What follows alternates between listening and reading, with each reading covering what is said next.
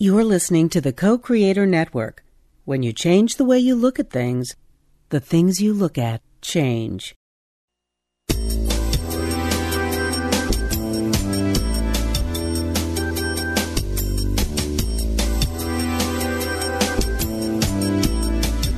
Good afternoon. Welcome to Why Shamanism Now, a practical path to authenticity with your host, Christina Pratt, director of the Last Mask Center for Shamanic Healing. She's talking about how shamanic skills can bring us to physical, emotional, mental, and spiritual well being, especially when nothing else can. Now, here's your host, Christina Pratt. Welcome, everyone, to Why Shamanism Now. This is your host, Christina Pratt, and I'd like to begin here today by calling in the spirits to help us. So I call out first to your ancestral helping spirits and then to mine. I call out to these people who lived well, who died well, who met the challenges of their time and learned and grew and transformed, innovated, changed, and in this way cultivated a rich rich legacy that each of us is connected to here today, each of us, the living.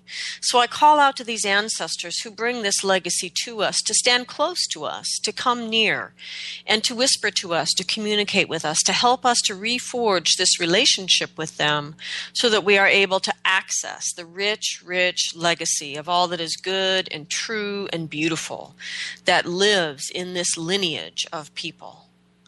And I call out beyond our human ancestors to those ancestors who were here before there were ever humans. To call out to all of those ancestors that are all part of the great dreaming that began with the very first dream that brought form into existence, or at least this experience of form. So we give great, great gratitude to our human ancestors, our elemental ancestors, nature ancestors, all the way out into the cosmos. We give gratitude for these teachers and ask them to be with us here today to help us to understand better how to tend this time of birth and infancy, this time of great potential, uh, great possibility, and great vulnerability. So we call out to these ancestors and give great gratitude for their presence circling round us here today. And then we take a moment within ourselves to gather our awareness, to gather it from where, wherever it is into our head, from our head to our heart, from our heart down into our belly. And from our belly, let's begin to send our energy down to touch the earth and take a moment in this day to give gratitude. Gratitude for all that is present for you in this day, for all that has been in your life that's brought you to this moment, and for all that will unfold for this moment without a need to know what it is or attachment to that outcome. So we just take a moment with great, big, open, generous hearts and give gratitude to the earth for our life, for all the blessings, all the gifts, all the teachings, and all the teachers that are so abundant in our lives if we can simply learn to notice, to engage, to recognize them. And so we give gratitude to the earth, gratitude for beauty, gratitude for diversity, gratitude for all of this life all around us, and for the miracle of life that we all share. And then we extend our energy down with great gratitude in our hearts, offering this thanks through all the layers of the earth as we reach down to the very center of the earth with our awareness and connect ourselves firmly there. Grounding to the center of the earth and taking a moment to open our energetic awareness to the stillness, to the silence, to the darkness, to this energy that rejuvenates that restores, that renews, that rises up in the springtime and bursts forth, but to that energy simply that is the rising, that nourishes and replenishes and is the energy that is found in all that the abundance and the gifts that are here on this planet in all of its many forms. And so we draw this energy up can visualize it as silver energy, drawing it up from the earth and up into your body, into your belly and your heart and your mind. And then we ask the energy of the earth to help us, help us to know where we stand in life. Help us to ground into that place and to know what's really worth living for and to live for that. And we ask the energy of the earth to help us to create a sense of hearth and home and belonging And in that, to take from it a sense of worth and value as well. And to open our table, humble though it may be, to others, those who are different than we are, to the stranger, and to invite in those things in life that will help us, will challenge us, will irritate us into becoming the men and women that we have come here to be. And may we offer that gift to others. And so we ask the energy of the earth to help us to understand how to live in our life connected connected to ourself, connected to the earth, connected to others, interconnected with things, and that our growing awareness of the constant exchange of energy expand until we have those moments, perhaps one in each day, where we actually feel ourself as part of the great fabric of life, as a tiny part of the great oneness of all things. And may we take our right relationship with ourself from that deeper truth, that deeper energetic truth and thus come into right relationship with others, right relationship with the earth, right relationship with the environment around us, all the many, many beings in that environment, and right relationship with the spirit world. And let us draw this energy of the earth up now and send it out through the sky, through the atmosphere, out into the cosmos, reaching all the way up to the highest power of the universe, reaching up to this highest sky energy and connecting with it allowing yourself to be reflected in it and it reflected in you. And begin to draw this energy down. You can visualize it as golden energy, drawing it down through the cosmos and the atmosphere and the sky all the way down into the top of your head. And in this way, I ask you with me to call in the energy of blessing into yourself, into these proceedings, into your day.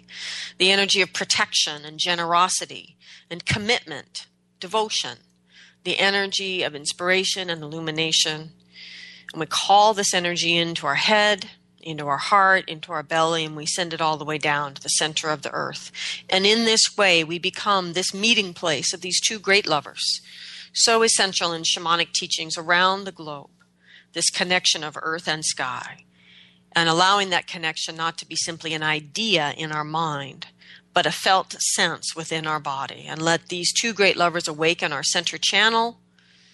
And in the very center of that center channel, let the big love of these two energies awaken our hearts. And so we call out now to the spirit of the heart and ask it to open, to become the great crucible of transformation that only it is in our lives. And ask it to call up the fiery passions of the belly that burn only for why we are here and to call down the crystal clarity of the mind to help us understand how to make things manifest in our time. And we call these energies together in the heart. We ask them to dance, give them some space, give them some love.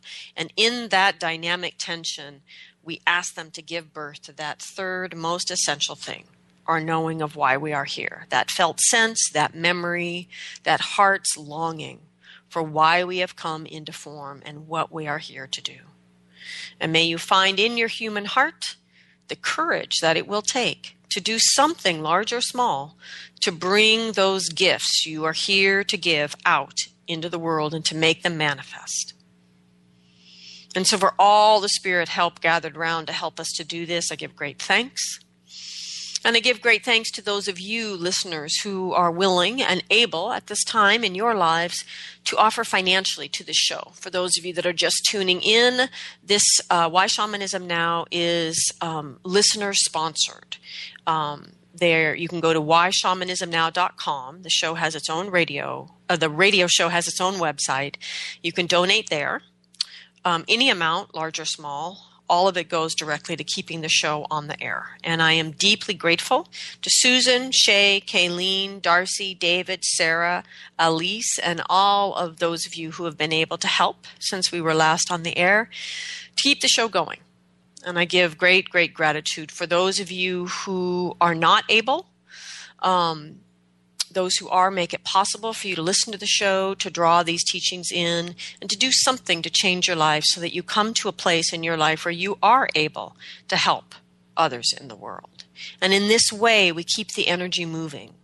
So I ask you if you're moved by the show in any way, large or small, um, into excitement and inspiration or frustration and irritation, however it is that you are moved, I ask you to notice that you have been moved in your heart And to do this most fundamental of shamanic acts, the big change that shamanism brings to us is this understanding of how to move from the motivations of our hearts into our actions in the world and to understand that as an expression of true power.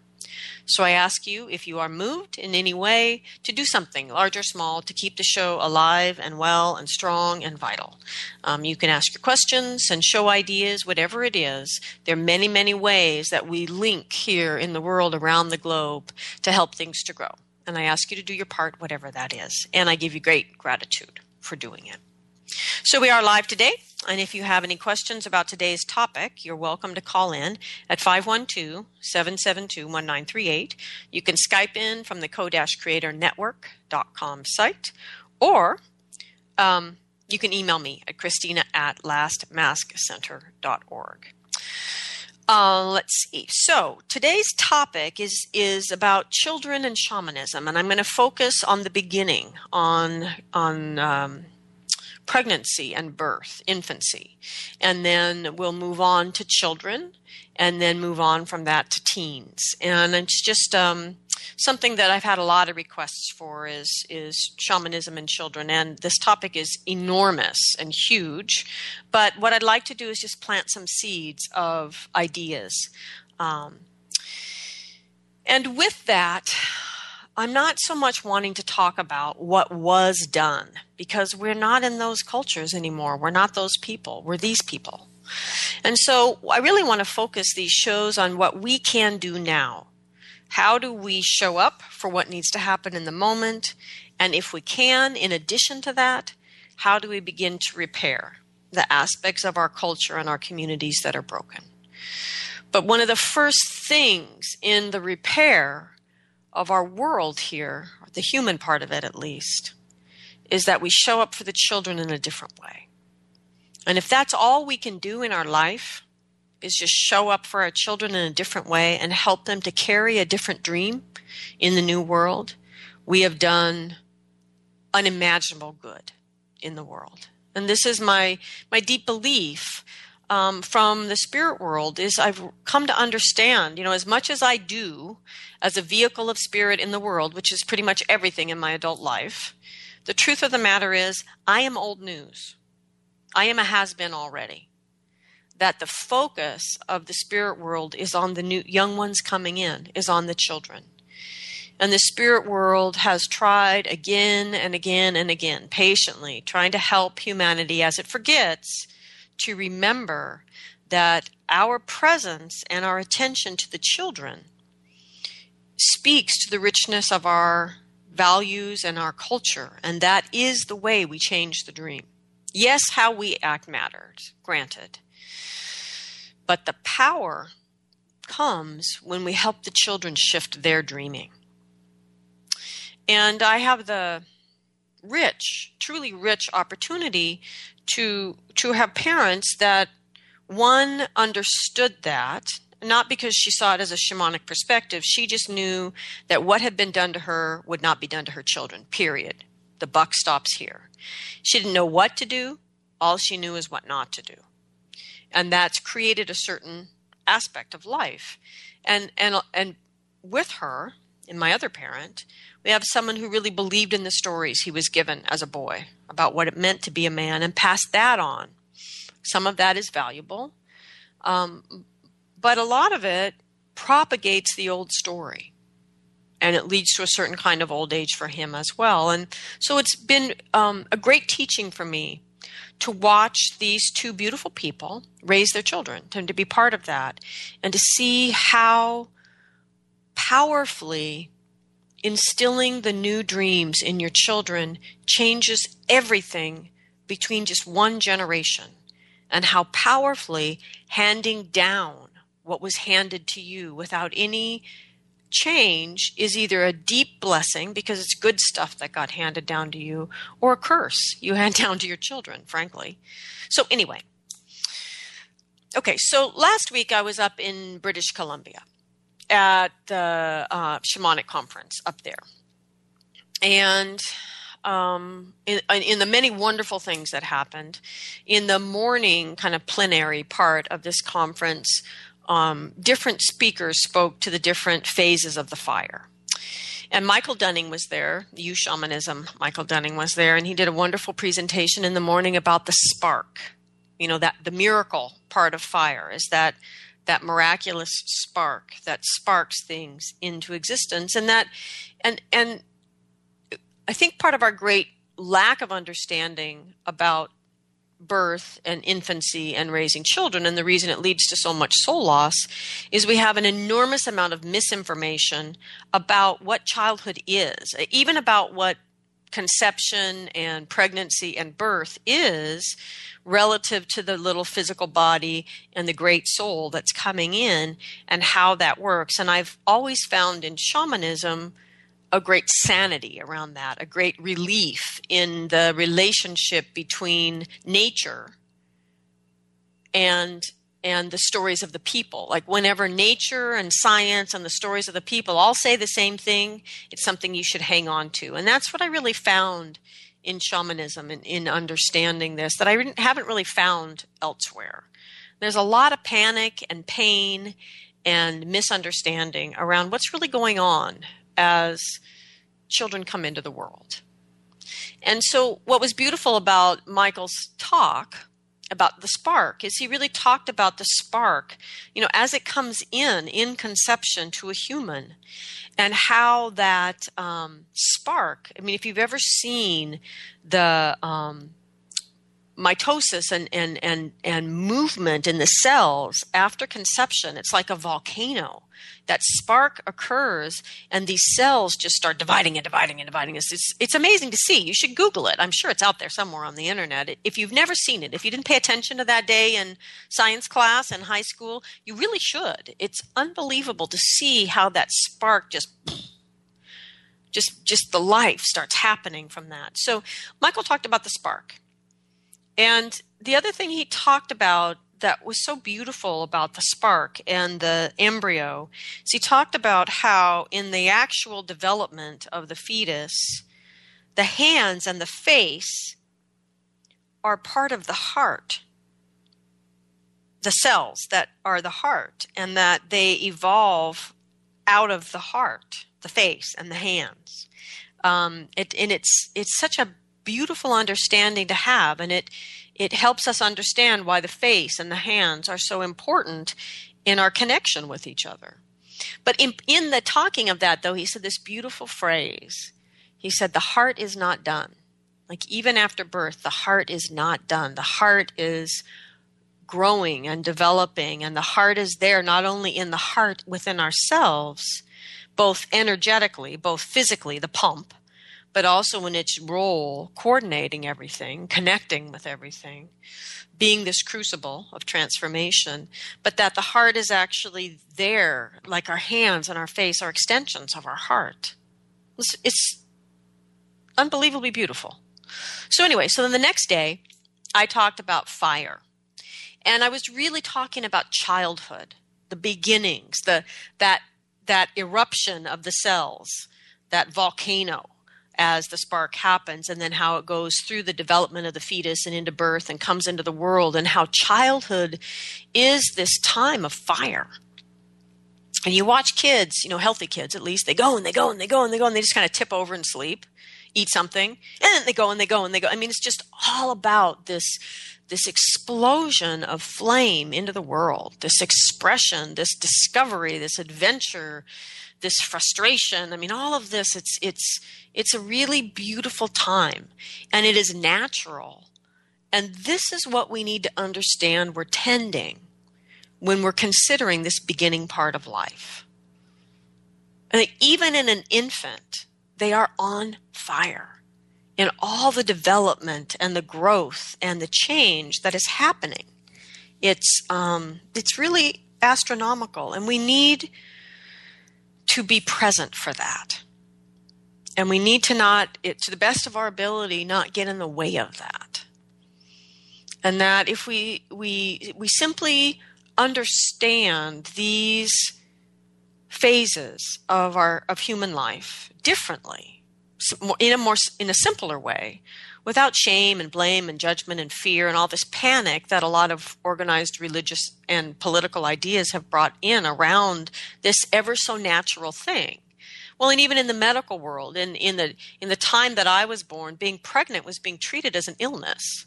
You know it was like a, this pathological situation that you had to go to the hospital to do. It's crazy. Okay so.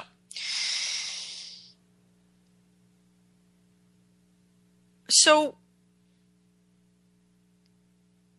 what is interesting to me then? So let's let's start here. So what is interesting to me then is in shamanism one of the fundamental skills we learn in shamanism these days and, and other things but particularly shamanism is how do we create sacred space?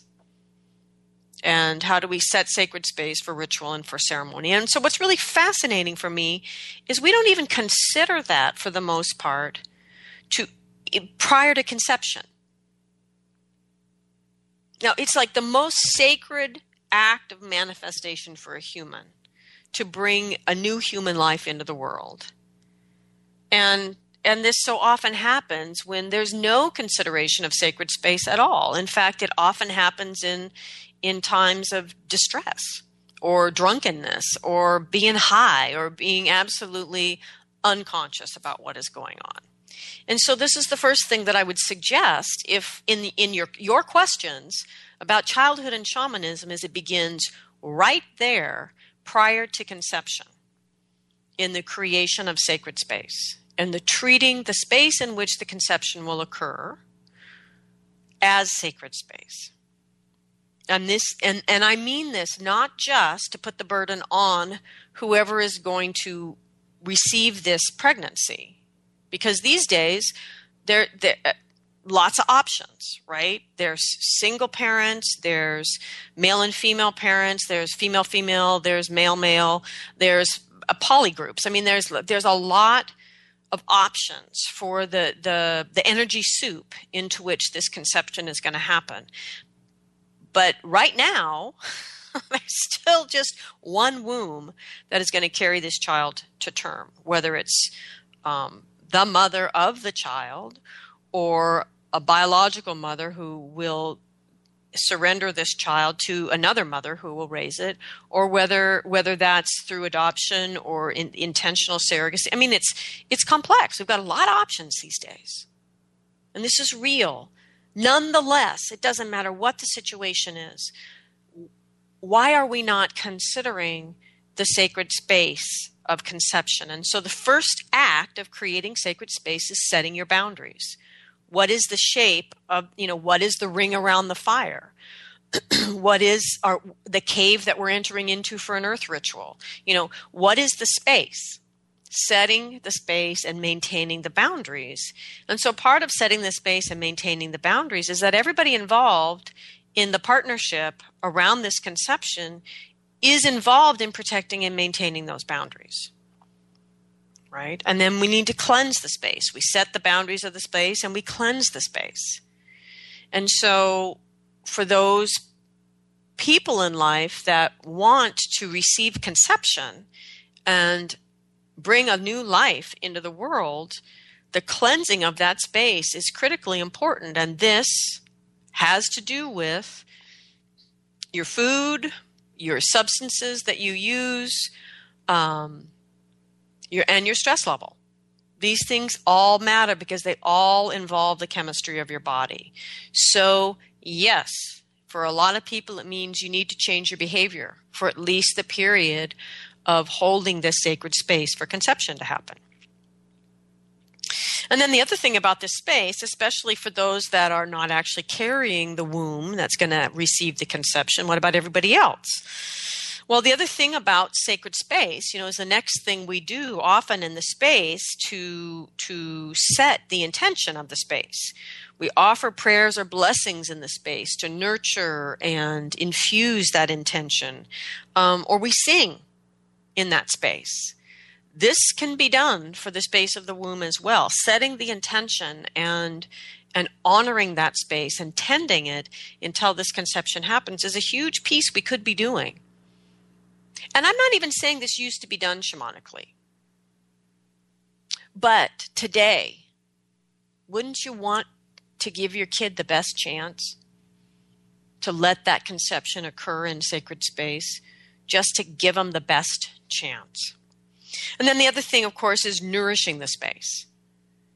Nourishing the womb, literally, nourishing this sacred space. And there is absolutely no amount of shamanic or spiritual influence that is going to change the negative effects, the toxic effects of a chronically stressed out woman with a poor diet and irregular sleeping patterns. And the problem with this, of course, is there are a lot of women in America, I'll just stick to America, but this is true around the world. There's a lot of women that just to survive a day are chronically stressed out with poor eating habits and because of that, often poor sleeping patterns, right? So, what are we doing as a people to tend the sacred space for the conception of the children coming in? It's not just about you and your partner, it's about us, it's about all of us. Because all of these children are our children. They are our brothers and sisters, our citizens. They are our human world. And so this this tending of sacred space and changing the story around pregnancy is really important to think about it as how do I honor and tend this sacred space for conception?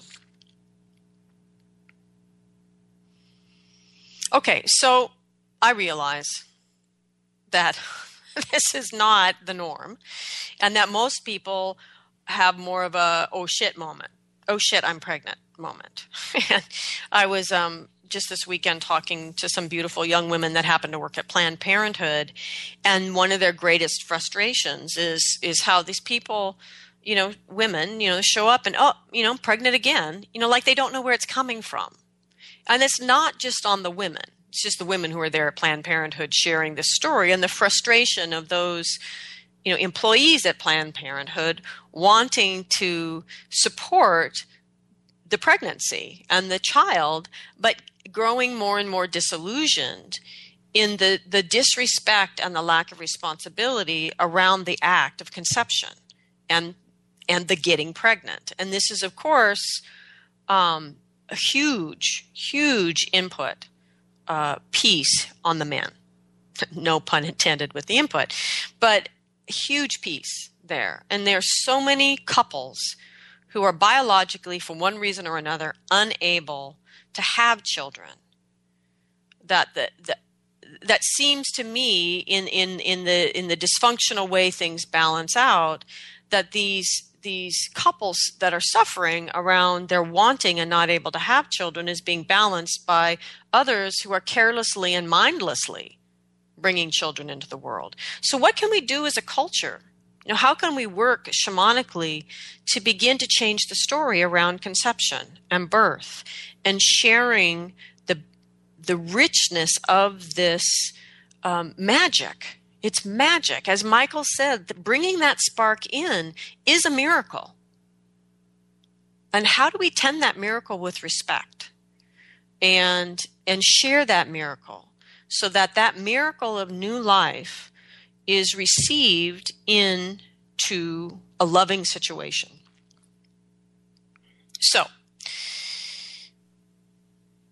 I'm not even going to get off on that tangent further because for most of us, we get to a place um, excited or trepidatious of, oh, we're pregnant. Okay.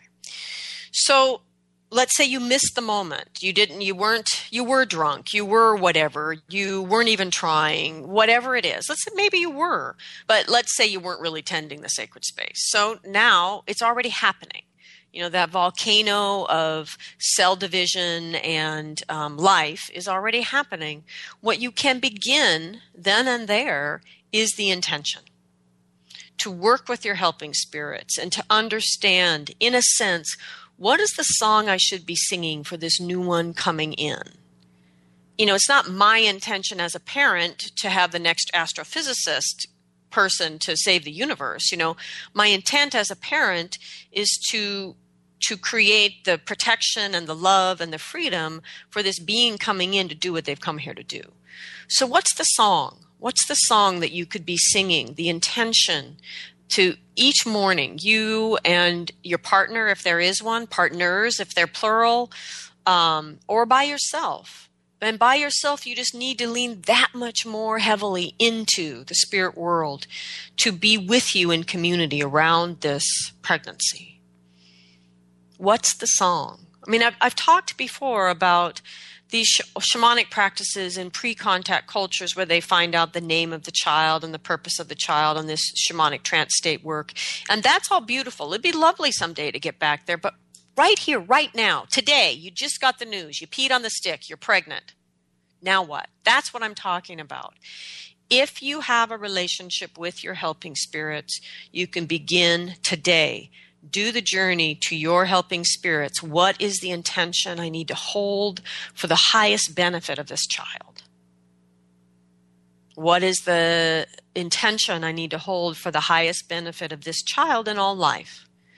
How do I sing that? How do I pray that? What is the blessing? What are the words for that? How do I do this? That your helping spirits can answer you. And you and your partner can work that out. I mean, I one of my greatest shocks in shamanic work was prior to my marriage when my husband, well, soon to be husband and I, well, he was my husband already as far as I was concerned, but we journeyed to find out what were the vows we needed to say and what were the vows we wanted to say.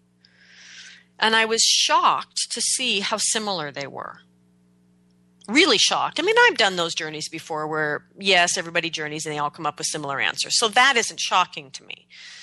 I was shocked at how aligned these two people were around this act they were doing together. So, what if you did that with your partner around this child and you both journeyed and found out what is the prayer, what is the blessing, what do we have to offer? Do we each have a different one? Because we each bring something very different into this child's life? Or do we share the same one? Do we disagree? It's a good thing to work that out before the kid actually gets there. You know, how, and who's going to help you work that out? Your helping spirits. So anyway, so you're pregnant. You can begin with intention. The next piece would be no better reason in the world to reach out to your ancestral helping spirits no better reason in the world than bringing a descendant into that line to reach out to your ancestral helping spirits. And if you need to jump over generations of ancestors because they're not ready to be helping spirits to get to a truly luminous, a truly present, a truly ready spirit helper from your own lineage, your own blood lineage, then do it. Do the work for your child. What better reason is there? To connect with your ancestors than your children and their soul's purposes to make sure that they have that spirit help present. And then, of course, the corollary is what better reason in the world to clear the unresolved issues with the ancestors? To get the stuff that has confused your life out of the way for your children. No better reason in the world to get those dead ancestors whose issues would get in the way of your child and their soul's purpose to free them from that. The ancestors as well as the child. What better reason to do that work or ask for help in doing that work? So these are the things I would think to do in that first nine months. A lot can be done in that time. Okay, so moving on. So growing, growing, growing, growing, great big belly, things are moving along swimmingly, and then there's birth. And like I said, I've told many stories about these beautiful community based rituals where a child is born into the song of their own true name or their soul's purpose um, or just simply welcomed into their family lineage, into their community. You know, and maybe some of you live already with groups of people around you where that could happen. And if that could, go for it. Ask the spirits how to do it well and do it. Learn by doing it again and again with different children and find the way for your community to do that. But most of us aren't there yet. There's a whole lot of people, a lot of women bringing children into the world all by themselves and feeling in that alone. You know, I didn't feel so alone when I was just in my career, and now all of a sudden I have this big life I've made for myself and I'm pregnant. And now, suddenly, in this amazing thing that I'm doing, one of the most important things I'll do with my life, I feel suddenly very alone. So, again, we lean in to our spirit help.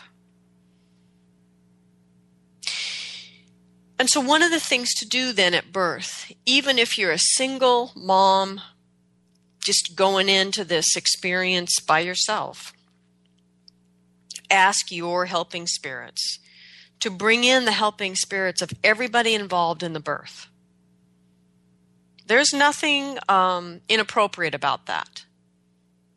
You know, telling them what to do would become inappropriate. But for you, in a time that is literally life threatening, to ask that the helping spirits of everyone present be present with them and help this go in the best possible way for all concerned is totally within your right as a human to do at any critical junction in life, but particularly at birth.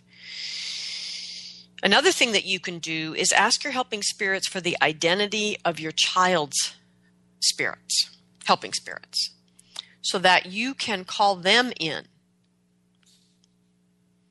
So this could be a family spirit, meaning uh, the the what I call I that's what I consider totem spirits, the the family lines uh, helping spirit that you receive as spirit help by virtue of being born into that line. Now, your family may have been very disconnected from your family's helping spirit, but that doesn't mean they've gone away, and it doesn't mean they aren't trying. And so, coming to understand what your family's lineage spirit is and calling that in is one way to do it. You could call in the helping spirit that is here uniquely for the child and their soul's purpose and cultivate a relationship with those helping spirits. You could certainly do that prior to birth so that you're able to call these energies in. Um, in the old days, you know, the, the family's helping spirit, the, the, the pattern of that would be embroidered or woven into the fabric of the blankets and the clothing that the child would wear to literally wrap the child in the protection of the family's helping spirits. There's no reason you can't do a similar thing today. Um, I mean, most of us aren't weaving. It'd be nice if we were, but we're not. But with all the stuff that's out there printed onto things, and with all the seamstresses out there, you couldn't figure out how to get a duck helping spirit on a kid's blanket. I mean, we can still do this to literally wrap the child energetically and physically in the spirit help that is there for them. And so we can ask those helping spirits to tend the birth for the child, and then ask your own helping spirits to tend you in your part of that birth, and just invite the spirit world in to help it go well for the people. And another important thing is to really consider, consider if you can, various forms of birth that don't necessarily require going to the hospital. I mean, not all hospitals pathologize birth, but many still do. And for many, it's a it's a traumatic experience to be in the hospital with all this other stuff going on in the hospital, dying and illness and trauma going on in the environment of the hospital. For some, it's very hard at this time, this big gate that's opening for the spirit to truly come in and be made manifest in the world. So try something else. Consider natural birth, some form of natural birth if possible, a water birth. There, there are many, many options out there that a lot of women don't even know about. You know, so there's midwives, there's doulas. You know, birth is not an illness, and um, exploring that possibility, especially for women that are disconnected from the women in their own family line, that to connect with other women that have really focused their life around this part of human life allows you to engage again in this great shared wealth of knowledge from other women about all the things that go with birth and infancy. And so it allows you, as a single person who may be really disconnected from the stories of the women, or maybe it was done really poorly for you, to reconnect with women and ask them, so why did you breastfeed? You know, how do you breastfeed? Um, and all the different questions that will come, but particularly around birth, which is a dangerous act and that it is important. Um, it's a it's a miraculous act, but there is danger in it for the child and for the mother, and it's important to be surrounded by people that honor the sacred nature of that act and have a ton of information about it from experience. I mean, it's really preferable to allow the nature of the child in general to allow the nature of the child to run its course rather than having your pregnancy induced so that you can be on schedule for the doctor who wants to get you in and out in a particular time frame so you're going to have a c-section whether you want one or not. And, and that you know that's just not necessarily the best way to go about it which is not to say a c-section is bad. That's not my point. But my point is the child and the mother have their own timing. And to be surrounded by people that can facilitate that timing and happening can be a really beautiful and important thing. So there's a ton of really interesting information out there on the internet, actually, about um, shamanic pregnancy. You can just Google shamanic pregnancy. One site says that pregnancy is a portal into the sacred spiritual and shamanic dimensions of womanhood. Using shamanic processes and rituals, we will access information, insights, life lessons, and healing. We will connect with our power animals, let go of fears, update our belief systems, access the power of our voice, connect with our baby inside, and establish our birth temple in preparation for birth. And this is a piece from um, a site called School of Shamanic Midwifery and this quote I just read was from Jane Hardwicke Collins. It's another piece, Birth as a Shamanic Experience by Molly Mead. And that begins by stating that childbirth is a primary initiatory rite for women. Um, so these are all out there for you to read. I'm not drawing from them today because I don't actually believe that childbirth is a primary initiatory rite for women. It can be. But obviously, it in and of itself can be ignored. That, that potential in it can be ignored, obviously, if you look around us. And so I think we have to be careful about our language. It can be. Maybe you would go so far as to say it should be, but it isn't necessarily. If you go through doing it unconsciously, drugged, not paying attention, not caring, not noticing the sacredness in it, it isn't going to be an initiation bottom line. So, so we need to be kind of careful with this, but it's beautiful that this is out there for those of you that are ready to go that way. Um, there's shamanic journeyings for pregnancy where people are where this woman is simply teaching people to do a shamanic journey so that they can connect with the spirit of the infant coming in which is beautiful the challenge in that is to not get attached to the idea that because the spirit of my infant is present here for me to communicate with, that it is connected now to this fetus uh, indefinitely. Because there are a lot of natural reasons pregnancies terminate, and there are some chosen reasons pregnancies terminate, and that this is part of the big system. It's not an error. It's not a mistake. It's not wrong. It is. It is. It is part of the whole system. And what we need to remember, if if we're looking at this from a shamanic perspective, is that the spirit coming in is not attached to the physical fetus. That the life force that is growing like a volcano in the fetus is simply the force of life. It is the part of the soul energy that is coming out of the body as a physical form. It, like everything else here in the physical world, has its own life force. And so the spirit of the child coming in is not the same thing, the incarnating spirit. And so the fact that we can connect to the incarnating spirit is a beautiful thing but it doesn't mean if you now, a month later, lose that child from some biological reason and you have, you know, some sort of sadness in that loss, that, that this is now some great horrible thing. The spirit just moves on waits for another time to come in, either with you another time or maybe others. That it's not, from a shamanic perspective, this is not a desperate situation. It's a sadness, it's a loss. It needs to be tended well. But it's not a given, it's not a tragedy. It's not the only option that that soul had to come here, and now it will never be here again. There are many, many, many options, again and again and again, for a soul that needs to come and incarnate. What's important for life, from the perspective of the big system that does have in it miscarriages and stillbirths and these things, is in that system there is the desire to have the incarnating soul coming in come into a body that can carry that soul's journey. So there's these two pieces. So you could also journey to the life force of the body. It's not going to be real talkative. I mean, the body basically just says yes and no. But you can be with that energy too and feel it as something very different, much more of nature, much more primal and fiery in its nature than the actual soul that's incarnating, which is wise and's been here before, and it's not an infant, it's not new, it's returning. these are very different energies, and they will come together at birth.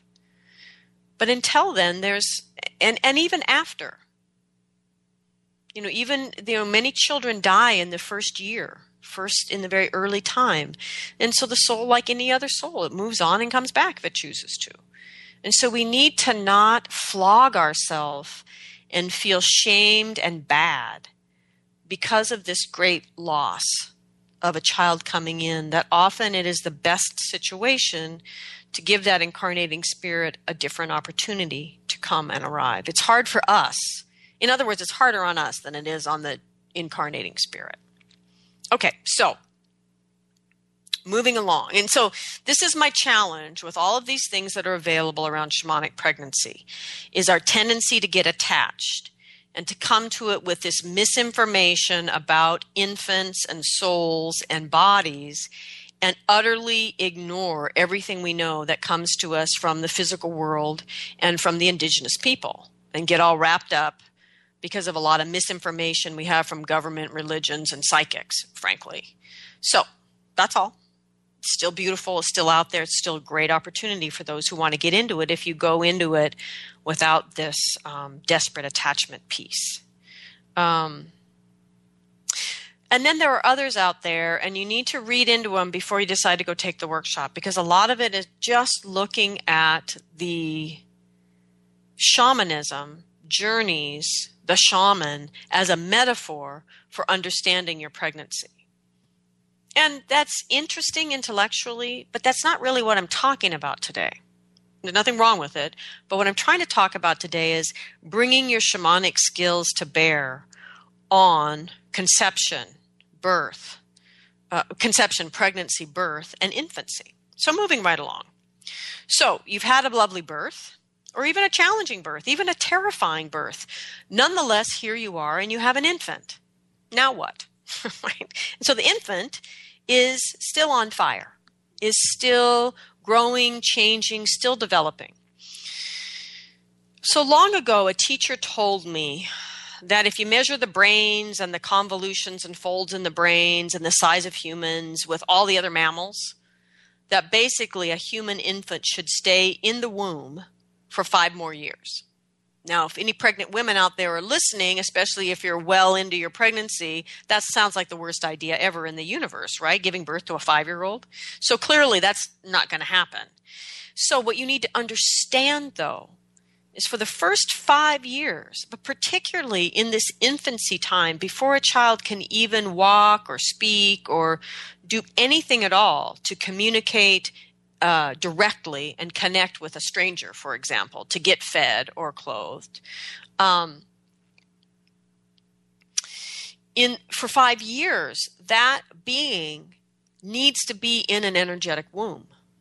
So your your shamanic task is to understand that about your child and to do this in a way that is not suffocating and stagnating but understands that this child is just developing, developing, developing, developing, developing.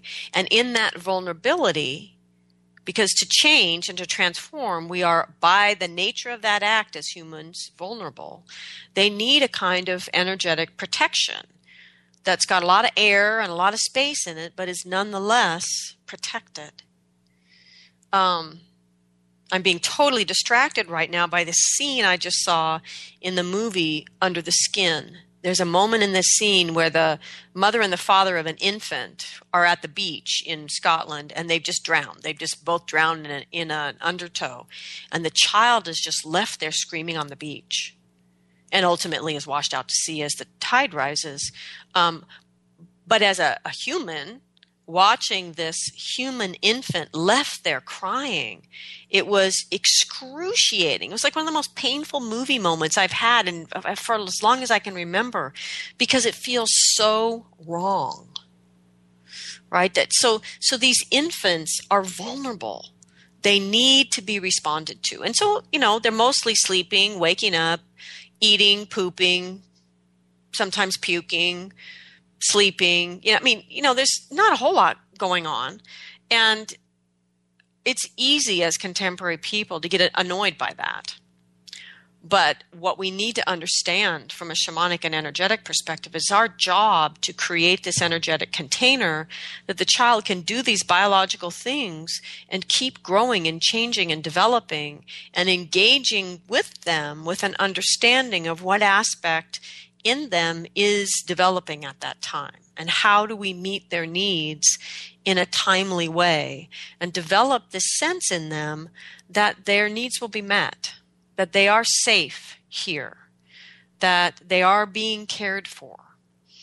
And so one of the biggest pieces other than producing the food and the shelter which is and for the if you're breastfeeding literally producing the food and the shelter one of the big pieces is protection but this has been part of the theme from the beginning of this show is you and your helping spirits. You working with the child's helping spirits. You bringing in a stuffed animal that is that child's helping spirit or a picture for the wall or bringing the spirit help into the child's room in some way, the family's totem helping spirit, working each day, setting the intention, working with the spirits of the land and the helping spirits to create a safe container for this child to develop in and asking for help so that you can do what needs to be done.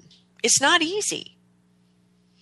And, and one of the most important things is it's not just about the protection so the child can live and survive and asking your helping spirits how to do that if you don't know right but it's also about presence the quality of your presence there's a lot of soul loss that occurs in, well, actually in the womb, but in infancy.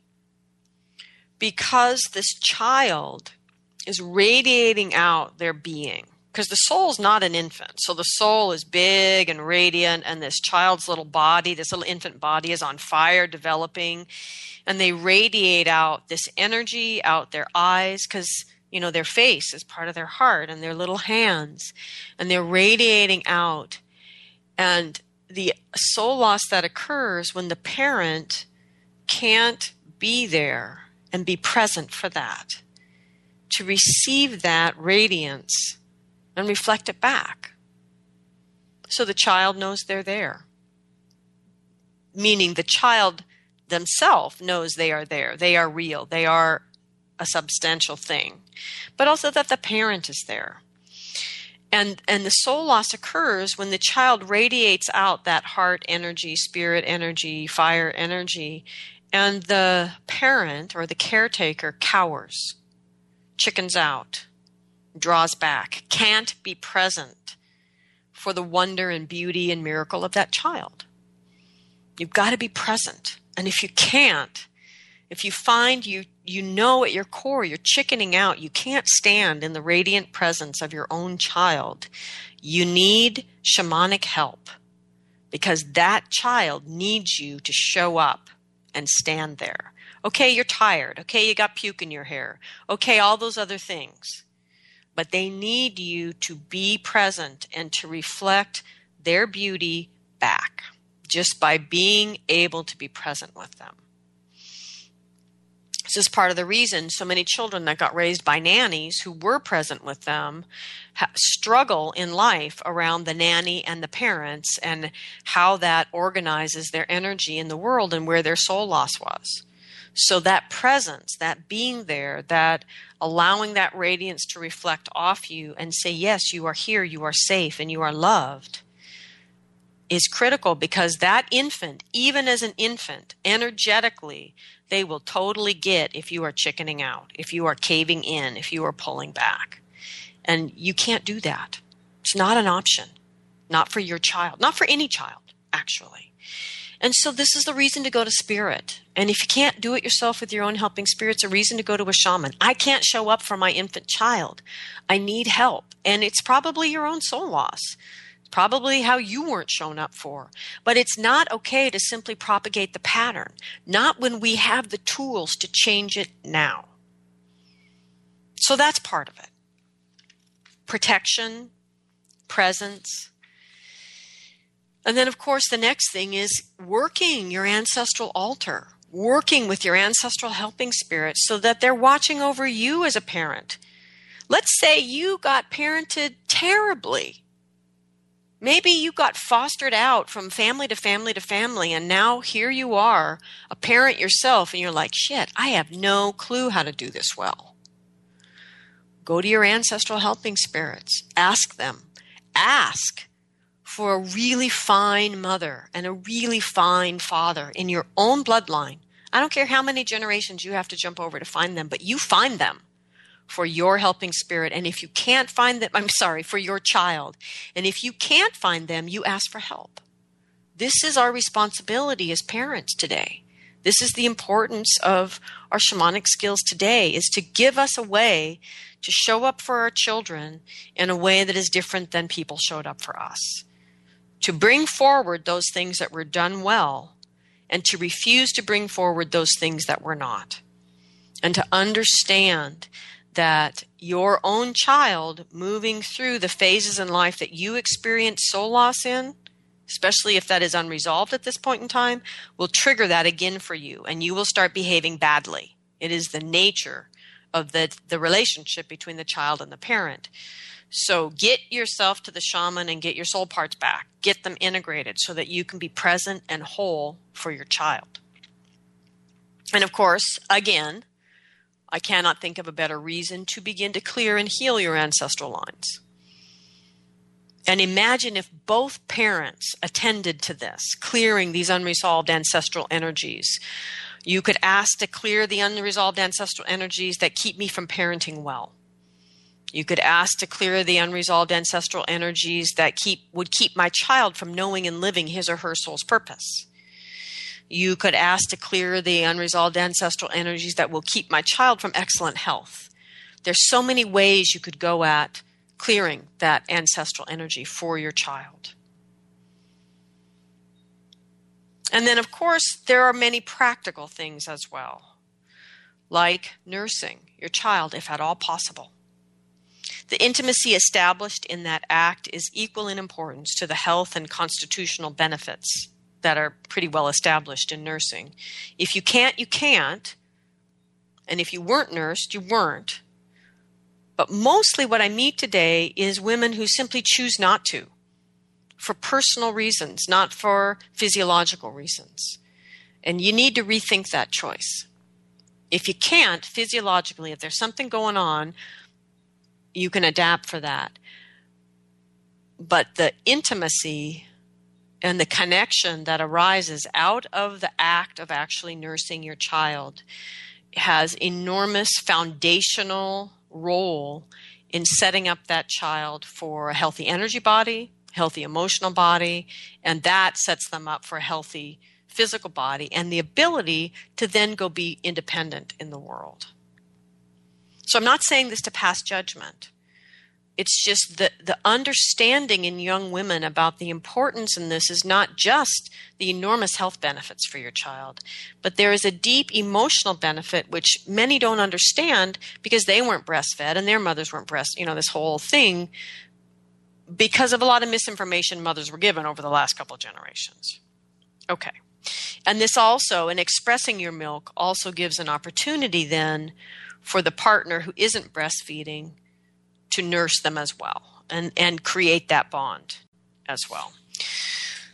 So, I'm running out of time, so I'm going to skip my last story and move on to the final thing that I wanted to share about this early time when this child is just on fire growing, just and so much in the energy, in the energy of the people around and the energy soup kind of created by the parents, whoever the parents might be, whatever that dynamic is.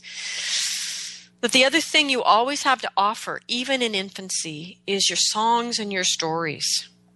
Tend carefully the stories that you tell your children, but tell them stories about their world, ordinary and non ordinary, about how they are loved, about how they are valuable, and about how they are unique in the world. And sing them songs. I recently heard a young woman sing this personal lullaby her mother had created for her. It was one of the sweetest things I've ever heard. And the lullaby was simply about how that young girl was amazing and how much her mother loved her.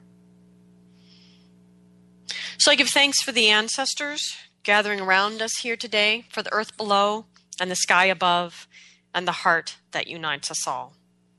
Thank you, everyone, for listening.